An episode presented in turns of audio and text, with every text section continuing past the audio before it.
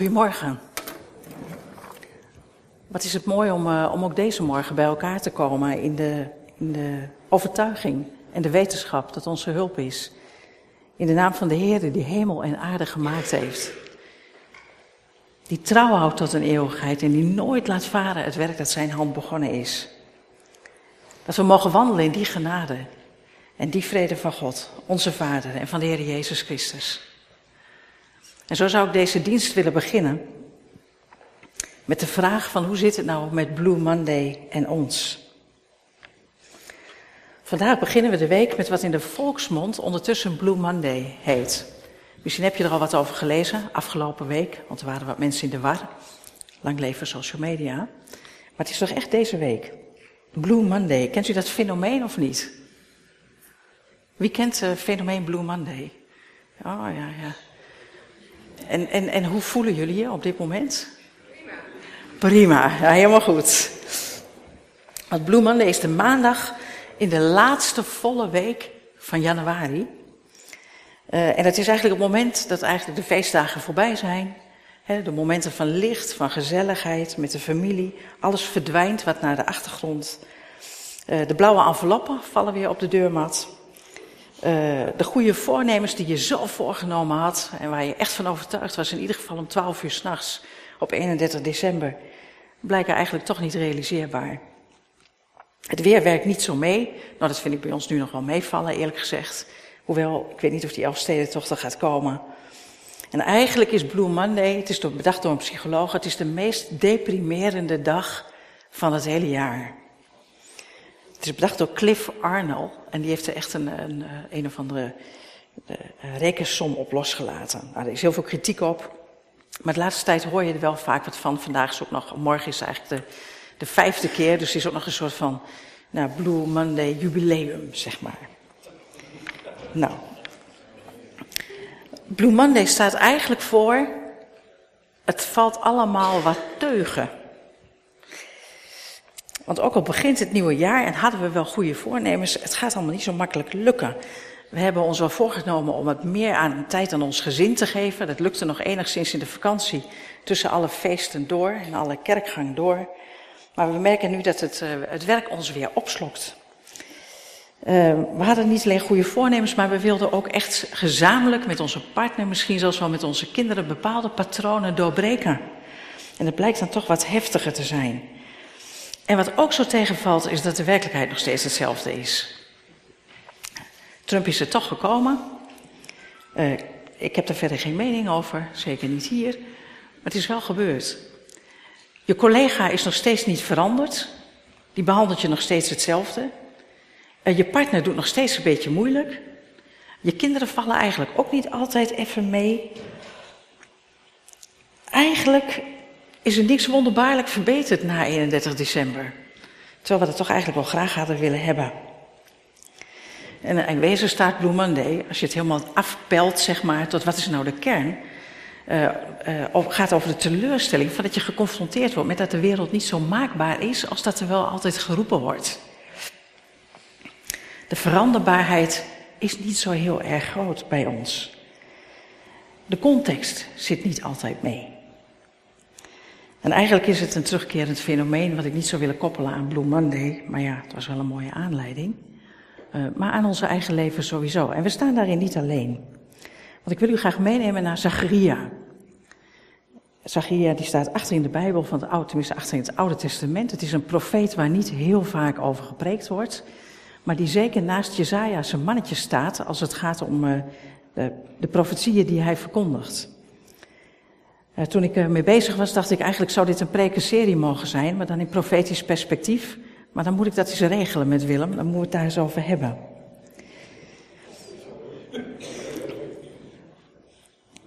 Zacharia, mag ik de volgende? Ja. Zacharia is een, uh, een man die een, een boek schrijft, uh, uh, bestaat uit veertien hoofdstukken, het zijn niet zulke hele grote hoofdstukken. Maar als je ze achter elkaar leest, dan zie je dat het eigenlijk bestaat uit twee onderdelen. Hoofdstuk één tot en met acht en de rest, negen tot en met veertien. En als je het leest, dan zie je ook dat het een heel andere stijl is. Hoofdstuk één tot en met acht, heel concreet, heel, heel precies, uh, bijna op het zorgdragerige af.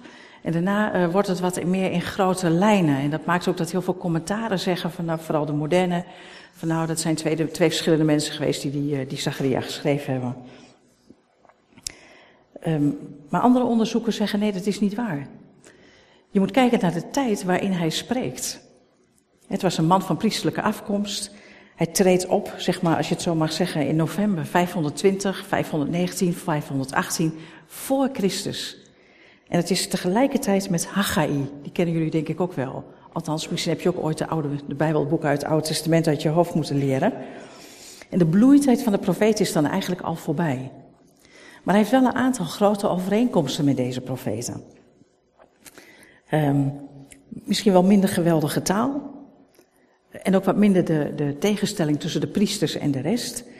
Maar wel dezelfde zedelijke ernst die hij brengt. En wel de enorme heilsverwachting die hij heeft. De komst van de Messias. Waar hij voor staat en waar hij een aantal, soms best wel ingewikkelde, maar soms hele duidelijke profetieën over doet. Het gaat over de verwerping van het volk. Hè, dat God niet geëerd heeft.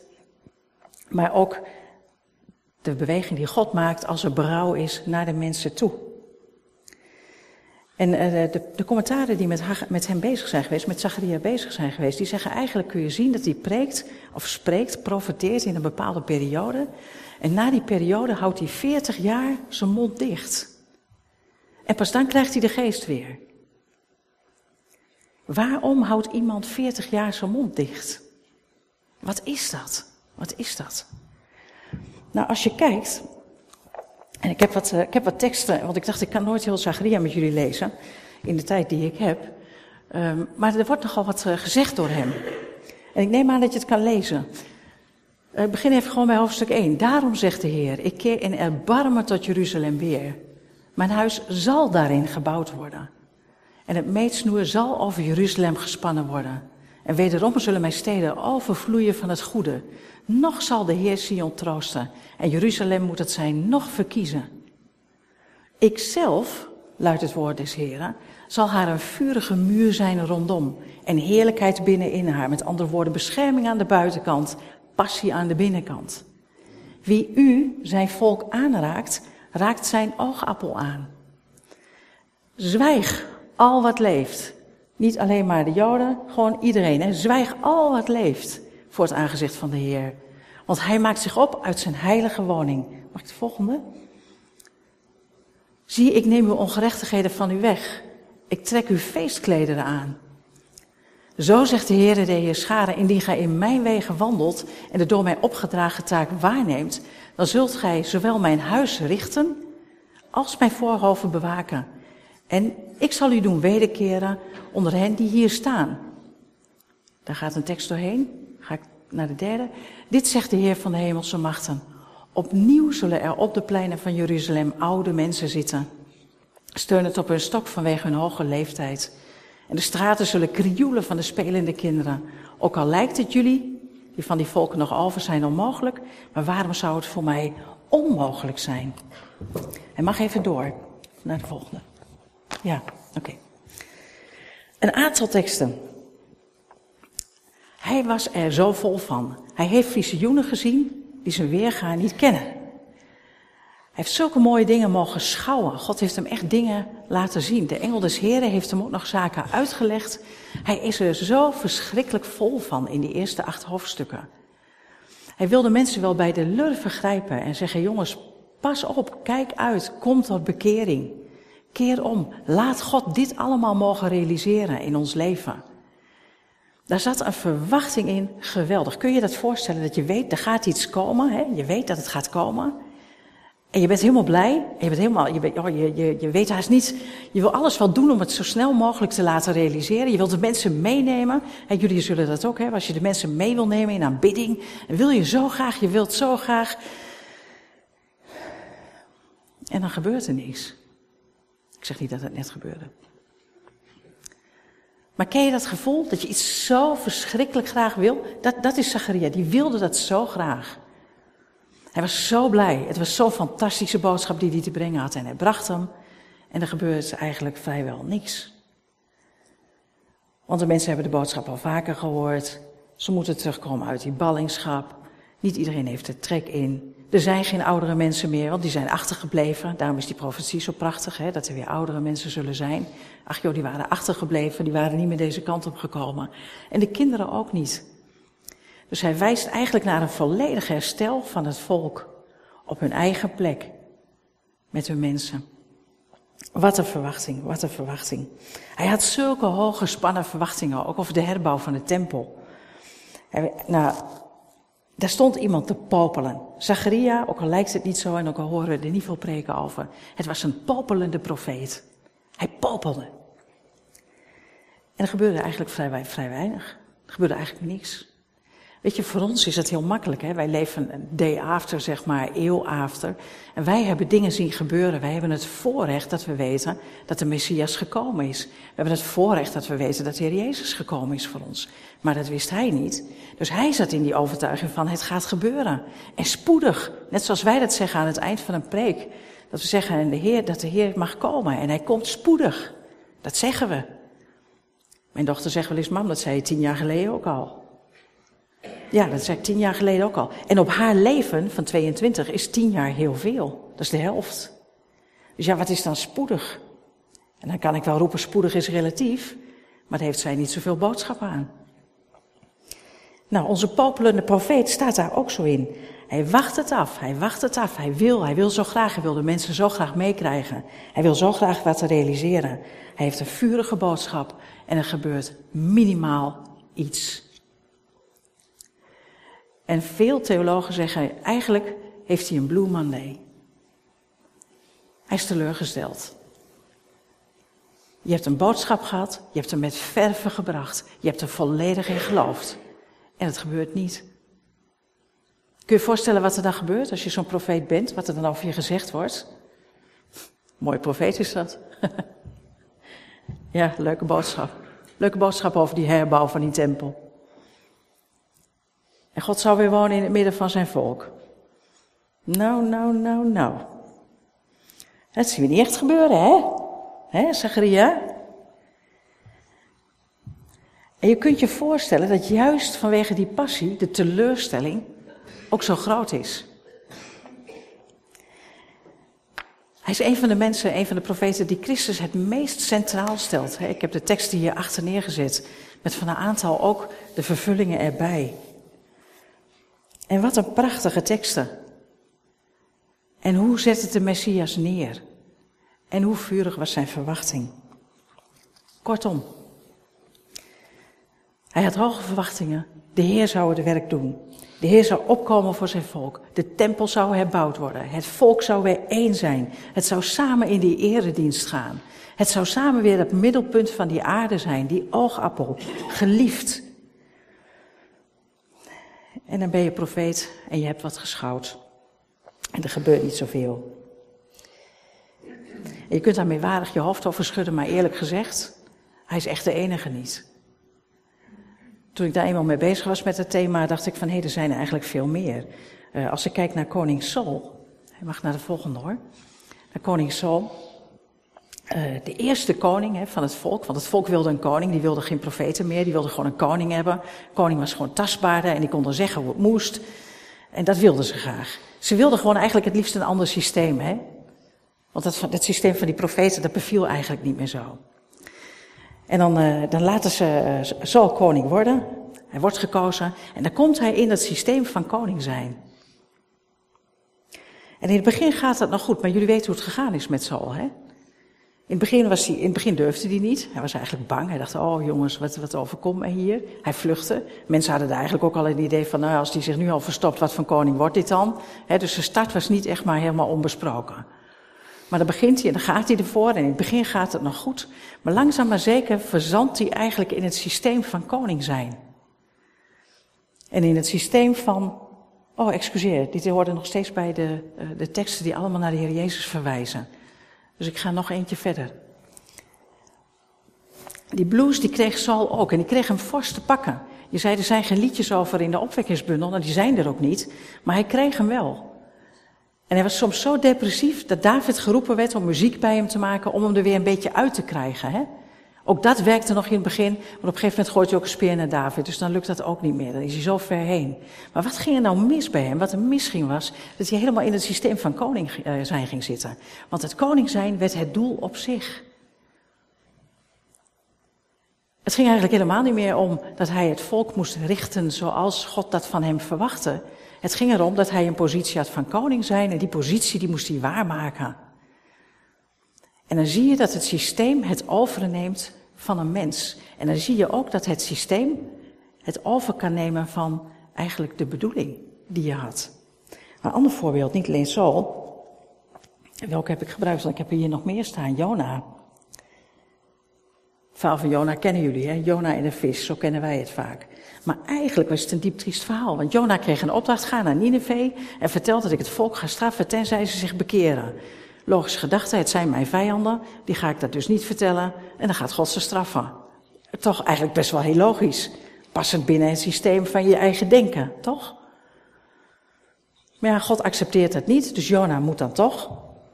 Nou, het verhaal van de vis kennen jullie. En uiteindelijk betrekt God hem, brengt hem naar Nineveh en hij gaat en hij brengt die boodschap. En dan weet je wat hij doet, hè? Dan gaat hij zelf mee vasten en mee bidden voor de, dat de mensen zich mogen bekeren. Dit was even om te kijken of jullie allemaal slapen, maar dit is niet een goed teken. Gaat hij helemaal niet doen. Jona gaat een eindje verderop zitten wachten tot die stad wordt omgekeerd. Want dat was het systeem. God heeft wat gezegd, hij heeft wat beloofd, dan zal hij nu die stad omkeren. Dat moet een spektakel zijn. Dan ben je profeet en je gelooft God op zijn woord in de zin van, dit systeem dat moet dan gebeuren. God oordeelt, pakt, nou. Het is wel heel warm, daar baalt hij wel van, maar gelukkig groeit er dan een boom. En dan zit hij lekker in de schaduw en hij wacht, hij wacht af. Hij heeft zijn boodschap wel gebracht hoor, want dat moest hij doen, dat heeft hij gedaan. Dat was zijn taak. Prima, hè? Hij heeft gedaan wat hij moest doen.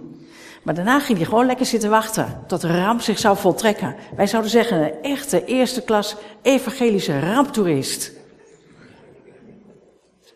Nou, dan zit hij daar. En dan komt er een worm. Die vreet dat boompje stuk en dan is hij helemaal van de leg. Zo'n boom gaat dood, zit hij weer in de zon. Hoe erg, hoe erg. Wat een ellende, wat een ellende dat mij dit moet overkomen.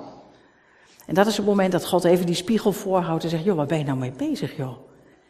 Dus jij maakt je druk over zo'n boompje wat doodgaat, maar je zit hier vrolijk te wachten tot de hele stad met alles erop en eraan wordt omgekeerd. Jona was een beetje verzand in het systeem. Van, ik ben een profeet, ik breng onheil, God gaat dat wel regelen. Maar de bedoeling, want wat was de bedoeling? Wat was nou de bedoeling van zijn boodschap? Dat ze zich zouden bekeren. En die bedoeling was gehaald. Fantastisch zouden wij zeggen. Maar hij was het uit het oog verloren. Was eigenlijk de hele bedoeling uit het oog verloren. Dus het ging eigenlijk wat meer om het systeem. Maar de discipelen, Nieuwe Testament, want misschien denken jullie, ja, dit zijn allemaal oud-testamentische voorbeelden. Nieuwe Testament, discipelen, precies hetzelfde. Waar maken zij zich druk over? Het koninkrijk van God gaat komen. Hoe gaat Jezus dat inrichten? Wie mag aan zijn rechterhand zitten? Hè? Want het is wel, je moet wel even het systeem goed regelen. Want je wil in het systeem wel je positie hebben, toch? Heer, ben ik het? Mag ik wel aan uw rechterhand zitten? Waarop Jezus laat zien wat dienaar zijn betekent. Hè? Als je niet kan dienen, zit je helemaal nergens, bij wijze van. Want daar gaat het niet om. En Judas eigenlijk als summum van de meest teleurgestelde misschien wel discipelen. Die zo dat beeld voor zich had van, nou komt die Messias, zoals het beschreven staat in het Oude Testament. En ja goed, hij komt op een ezel, dat is dan weer niet een paard. Maar goed, daar hebben jullie al een preek over gehad, heb ik gelezen. He, dus hij komt, maar dan gaat hij toch die hele wereld zich eigen maken. Dan gaat toch alles onder de voeten van Christus gesteld worden. Dat was de verwachting. Daar ging hij met zijn hele hebben en houden lijf en leden voor. En dan laat Jezus zich gewoon maar doen. En die heeft gewoon een boodschap van dat hij moet sterven. Wat een enorme teleurstelling. Het hele systeem ging overhoop wat hij in zijn kop had. Het klopte niet meer. En in plaats van te luisteren, zoals we dat net zo mooi zagen, kon hij dat systeem en die verwachting die met het systeem samenhingen, niet loslaten. En hij doet wat hij doet. Het zijn eigenlijk allemaal overeenkomsten, hè, in deze verhalen. Ik las laatst een boek van Wouter Hart, dat heet De Verdraaide Organisatie. En hij heeft uh, organisaties bekeken om te zien van, hé, hey, wat gaat er nou mis? En ik dacht, eigenlijk is dit wat hier misgaat. Wat een mooie koppeling. En die wil ik toch met jullie delen. Mag ik het volgende plaatje? Is het zichtbaar? Want ik zag zelf, ik kon het zelf net niet zo goed zien. Wat er, ja? Hm, Oké. Okay. De kern is de bedoeling, of je zou kunnen zeggen de waarden die we hebben. We zitten, jij zit in een reisbureau, een reisbureau doet iets. Een reisbureau gaat, gaat zich niet bezighouden met sport. Die gaat gewoon reizen aan de man brengen. Uh, uh, uh, je, je werkt voor een winkel, je moet daar de boel managen, daar ben je manager. Dat is je bedoeling, dat ga je doen. Uh, je bent predikant. Een predikant heeft een, heeft een taak voor de kerk. Kun je het over hebben? Wat is je bedoeling? Uh, je spreekt uh, het woord. Waar gaat het om? Wat is je bedoeling? Dus die bedoeling is eigenlijk het allerbelangrijkste. Je gaat naar school, waarom? Je hebt een relatie. Die relatie heeft een bedoeling. Daaromheen, om die, om die bedoeling, zit je beleefwereld. Of je leefwereld. Dat is hoe het werkelijk gaat. Dat is hoe het eruit ziet. En heel vaak botsen die met elkaar. Want je hebt wel een bedoeling, maar de werkelijkheid is anders. Jona had een bedoeling, maar de werkelijkheid ging mis. Waarom? Jona was niet met die leefwereld bezig. Die was helemaal niet bezig met wat gebeurt daar ondertussen in Nineveh. Die was bezig met wat gebeurt er in mijn systeem. En die vloog zijn handelen aan. Ik hoop dat je me nog kunt volgen. Die vloog zijn handelen aan vanuit de systeemwereld. Dus vanuit het systeem ging die kijken naar de bedoeling. Vanuit het systeem kun je kijken naar mensen. Mens volgt systeem. En dan gaat het mis. Dat is wanneer Jezus zegt tegen de uh, uh, fariseeën, jullie stelletje witgekalkte graven. Jullie hebben je systeempje goed op orde, maar je bent de mens totaal uit het oog verloren. En dat doet hij niet één keer, dat doet hij meerdere keren. Jezus heeft niet zo heel veel met de systemen die er zijn.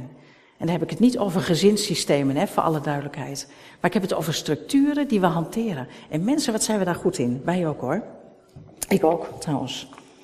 Want ja, die systemen helpen ons ook, die maken het ook makkelijker, die geven ook inzicht, doorzicht, helderheid, duidelijkheid. Maar ik ben heel blij dat de Heer Jezus het systeem heeft losgelaten toen hij in de tuin van Getsemane zei van, oh, wat zou het fijn zijn als deze beker aan mij voorbij gelaten kon worden. Want in het systeem ben ik de zoon van God. En in het systeem hoef ik dit niet mee te maken. In het systeem mag ik het ook niet willen. Maar uw wil geschieden. Want de bedoeling is de redding van de mensen. En hij ging voor de bedoeling. Dus hij ging andersom redeneren. Hij redeneerde vanuit de kern. Prachtig en ik ben daar ontzettend dankbaar voor. Zacharia verwacht dat God optreedt. En die verwacht dat God optreedt vanuit het systeem van de profetieën die hij had mogen vertellen. Dat is het systeem. En hij verwachtte dat God dat nu zou doen. Maar ken je dat ook in je eigen leven? Dat je situaties hebt in je, in je leven dat je denkt, oh Heer, dit kan toch niet waar zijn?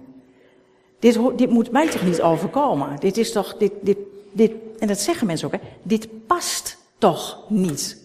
Het hoort toch niet zo? Voor wat niet en voor wie niet? Vorige week zei iemand, ik snap niet dat ik ziek geworden ben. Want ik ben christen. Dan denk ik, ja, wat ga ik nou eens zeggen? Wat ga ik nou eens zeggen? Alsof er een systeem is wat ons boven de werkelijkheid uittrekt, in een bijzondere positie zet hier op aarde. We zitten in een ander systeem, hè? We zijn hemelburgers. Dus je zit in een parallel systeem, om het nog even wat ingewikkelder te maken.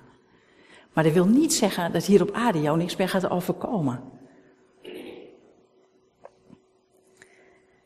En dan zegt, zegt Zacharia ook nog, en dat vind ik wel heel mooi, niet door kracht of geweld, maar door mijn geest, zegt de Heer.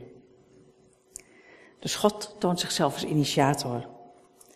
Uh, niet van een systeem, maar van zijn bedoelingen. En hij geeft daar vorm aan en de mensen mogen meewerken. God gaat het doen op zijn tijd, op zijn plaats, op zijn manier. Dat past helemaal niet voor Zacharia. Die houdt veertig jaar zijn mond dicht. Maar nou u en ik. Heb ik hem erbij staan? Mag ik even de volgende sheet? Ik heb, even, ik heb even zitten brainen. Ik dacht vanmorgen, ik moet toch even wat, wat voorbeelden. Want anders denk je misschien, ik, dit wordt mij te vaag allemaal of te theoretisch. Maar systemen boven bedoelingen, dat is bijvoorbeeld dat de liturgie boven de ontmoeting gaat. Misschien valt dat hier nog best wel mee hoor. Maar er zijn kerken waar ik best wel eens een foutje gemaakt heb. Omdat ik niet helemaal op de hoogte was van de liturgie. En daar werd erg zwaar aan gedeeld.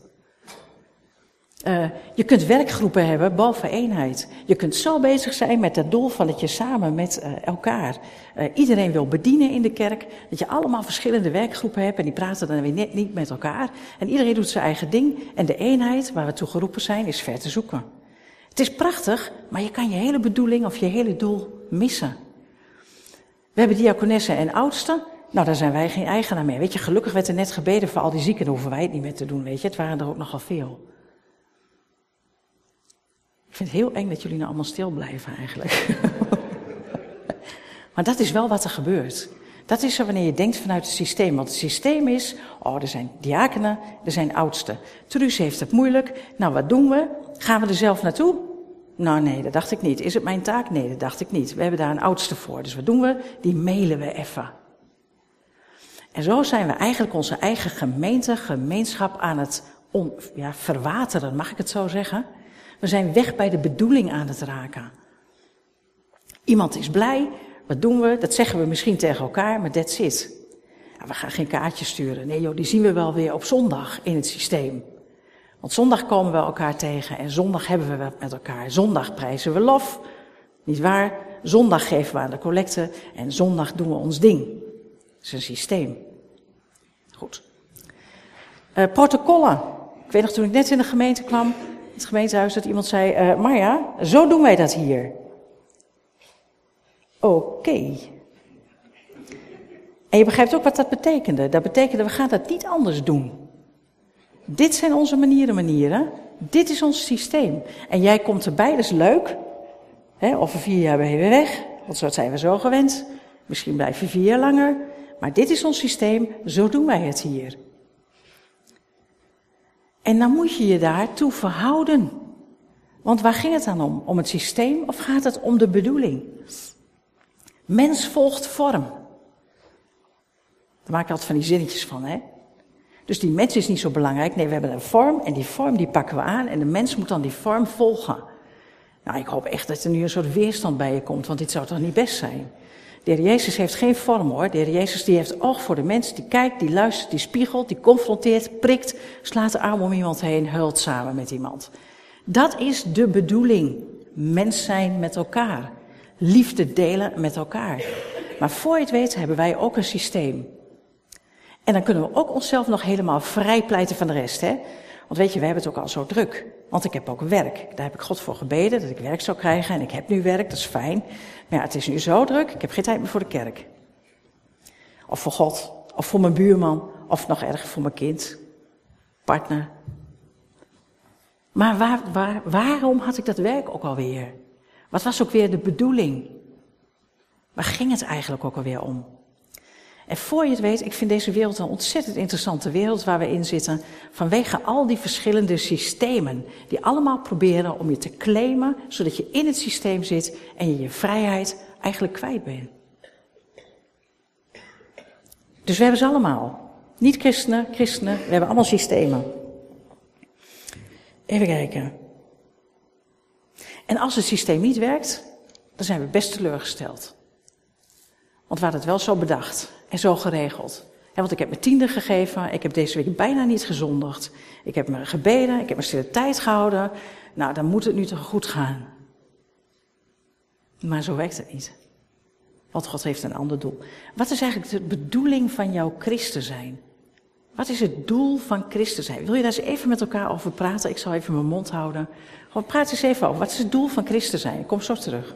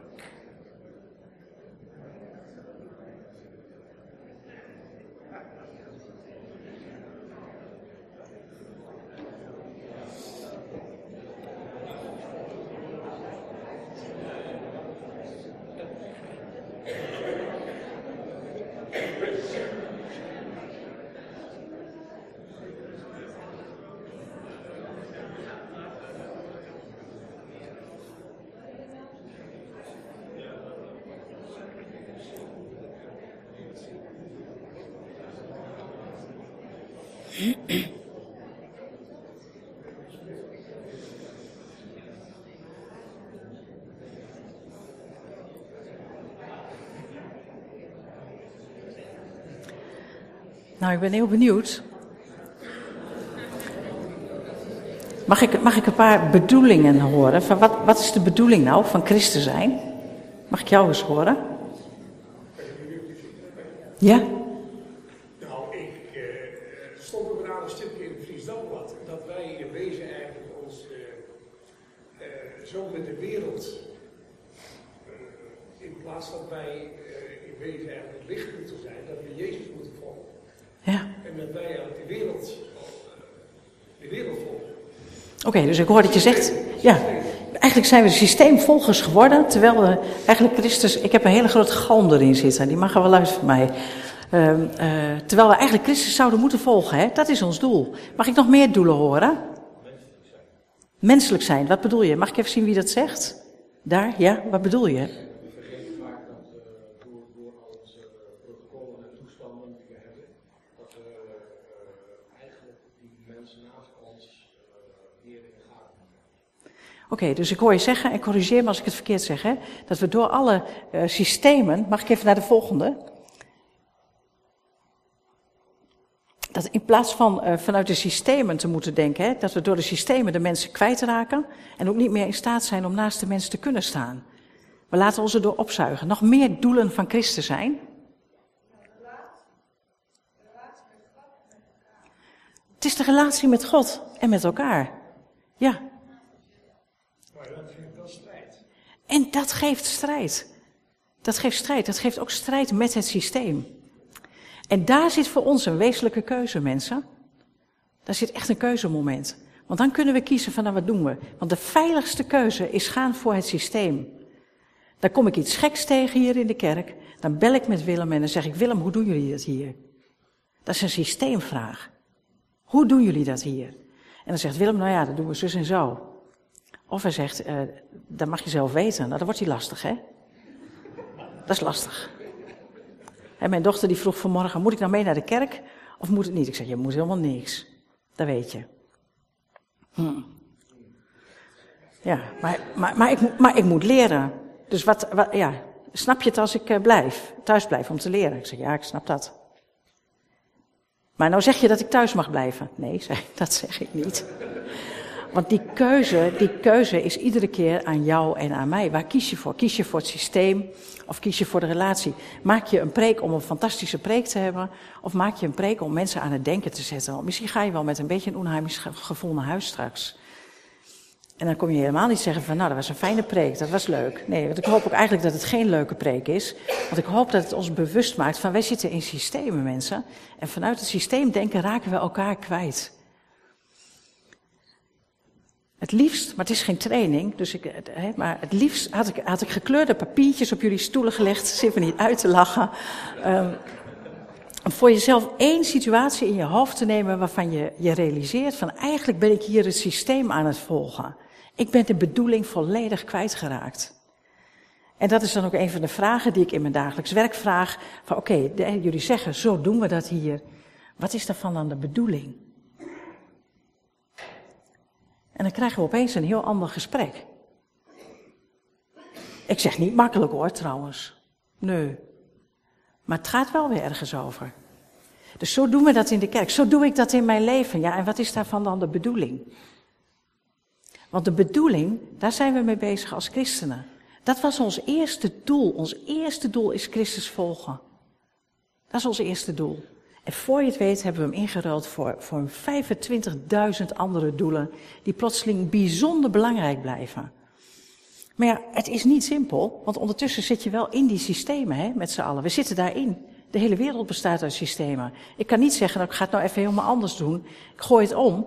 Dan zeggen ze, ja, het is allemaal leuk en aardig. Moet je in een ander systeem gaan zitten. Zoek maar een baantje binnen de kerk. En in de kerk zeggen ze dan, ja, maar dat is toch een beetje te vrij. Weet je, dus het is wel een uitdaging hoor. Het moment dat jij je kind iets vraagt of iets oplegt, vraag je dan af, wat is hierbij mijn bedoeling? Het moment dat je ruzie maakt omdat je kind te laat thuiskomt, vraag je af, is dit nou de bedoeling? Want wat was ook alweer de bedoeling van die regel, van het systeem van om één uur thuis zijn? Of om drie uur, vier uur, weet ik veel, misschien ben je heel vrij. De bedoeling was, wat mij betreft, dat mijn kind niks overkomt. En dat ze nog op een normale manier de zaterdag doorkomt. En de dingen komt, kan doen die ze moet doen. Dat was eigenlijk mijn doel. Oké. Okay. Is dat boos maken, is dat dan zinvol naar dat doel? Mwah. Ken je dat moment? Ik weet niet of jullie dat moment hebben. Ik heb momenten gehad dat mijn dochter eindelijk wel thuis kwam. En ik, en ik zo blij was. Aan de ene kant, want daar had ik al heel wat gebedstijd op zitten ondertussen. Maar zo verschrikkelijk chagrijnig was dat ze zo thuis kwam. Omdat ze zo laat was. Ik zie een paar mensen lachen die herkennen dat. Fijn. Maar hoe zou de Heer Jezus houden? En dat is dan de vraag. En dat is dan de vraag. Oh, uh, hij zegt, en hoe zou de Heer Jezus haar dan ontvangen? Want dat is denken vanuit het doel. En het andere is denken vanuit het systeem. Ik ben de moeder, ik ben verantwoordelijk, ik voel me bijna groeien zeg. Ik ben verantwoordelijk, ik ben de baas, ik ben... Uh, uh. En we zijn het kwijt, we zijn het contact kwijt. Ik heb zeker weten die fout gemaakt. Terwijl ik me zo had voorgenomen, hè? Mijn ouders deden dat bij mij ook. Ik ga dat nooit doen. In Openbaringen schrijft Johannes aan de gemeente van Efeze. Schrijf aan de engel der gemeente van Efeze. Dit zegt hij die de zeven sterren in zijn rechterhand houdt. En die tussen de zeven gouden kandelaren wandelt. En dan komt het. Gemeente Efeze, ik weet je werken en je inspanning. Ik weet van je volharding. Ik weet dat je het kwade niet kunt verdragen. Ik weet dat je hun op de proef gesteld hebt die zeggen dat ze apostelen zijn, maar het niet zijn. Ik weet dat je hun leugenaars hebt bevonden. Je hebt volharden, je hebt verdragen om mijn naams, mijn naams wil. En jullie zijn niet moe geworden. Nou, fantastisch. Eigenlijk zegt Johannes, jullie hebben jullie systeem fantastisch op orde. Dat doen jullie goed. Toppie. Super. En dan gaat hij verder, want je voelt hem al aankomen. Hè? Er komt altijd een echter achteraan. Maar ik heb tegen u. En wat heeft hij tegen u? Dat gij uw eerste liefde verzaakt hebt. Ik heb tegen u dat gij uw eerste liefde verzaakt hebt. Dat was de bedoeling. De liefde, dat was de bedoeling. Niet het systeem, maar de bedoeling. Ze waren heel goed geworden in het systeem.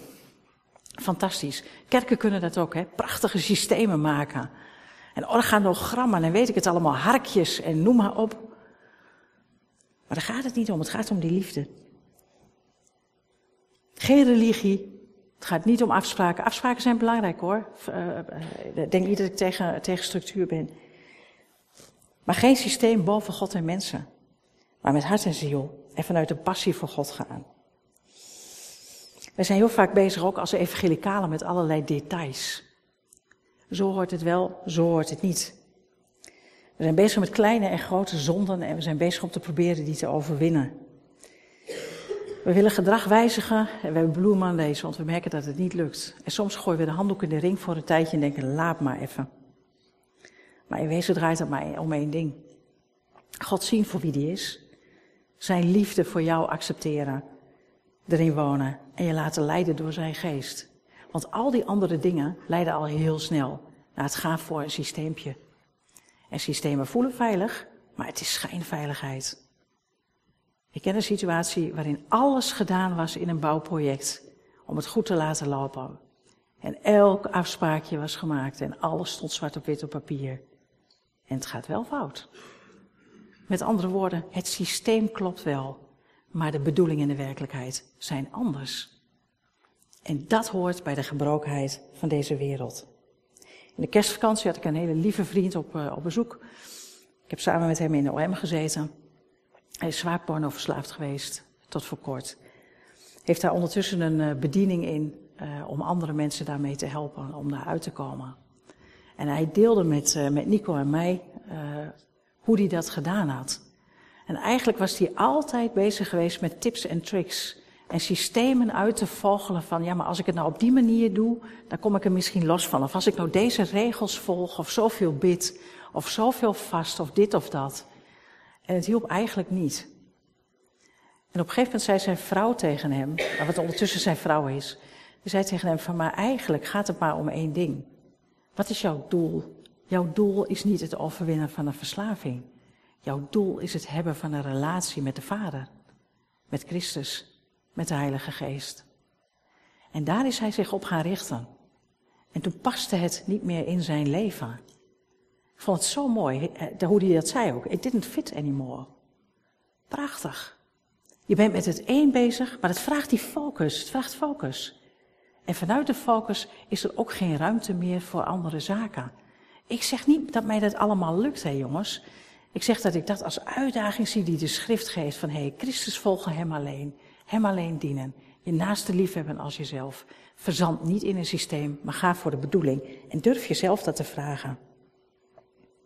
Nader tot mij en ik zal tot jou naderen, zegt God. Ik heb jullie al uitgedaagd, hè? Neem één situatie. En ik zou het heel fijn vinden, we zijn in deze kerk zijn we bezig met het werken op verschillende werkvormen. Maar ik zou je echt willen vragen, wil je één situatie voor jezelf in je hoofd nemen? Um, waar je zometeen in de koffie even, tijdens de koffie even met iemand over praat. En ik vraag geen diep, diepe uh, gesprekken van drie uur of zo. Maar dat je gewoon zegt van, weet je waar ik mee bezig ben? Ik ben met dit en dit bezig. En ik voel dat ik in het systeem zit en niet meer in de bedoeling. En ik, ik heb ergens, ik heb ergens uh, een steek laten vallen. Zou, zou dat lukken, denk je?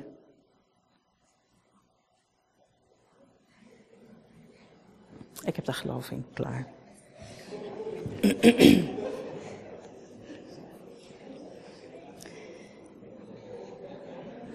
Toen wij hiermee bezig waren, want je snapt wel, ik ga dat, uh, uh, preken is nooit alleen maar preken. Preken, doe, dat, dat doe ik ook met mijn, met mijn man. Ik neem, ik neem dat met hem door en vraag van, wat vind je ervan? En hij zei, ja, dat hele verhaal van het systeem.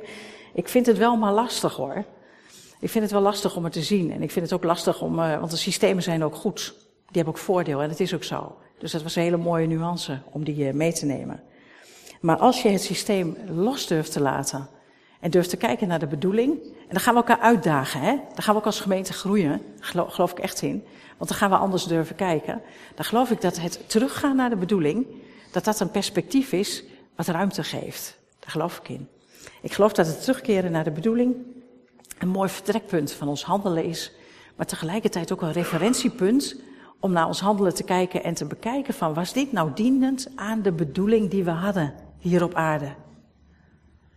Nou, met die uitdaging zou ik jullie heel graag naar huis willen sturen. Mag ik met jullie bidden?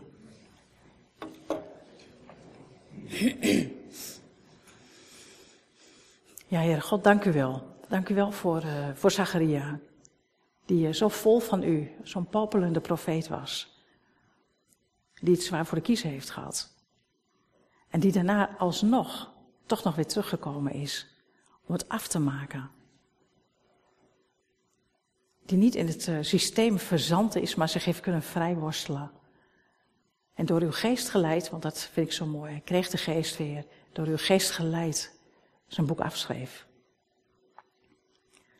En hier, zo zitten wij hier, in ons leven, ons bewust van al die verschillende systemen waar we deel van uitmaken.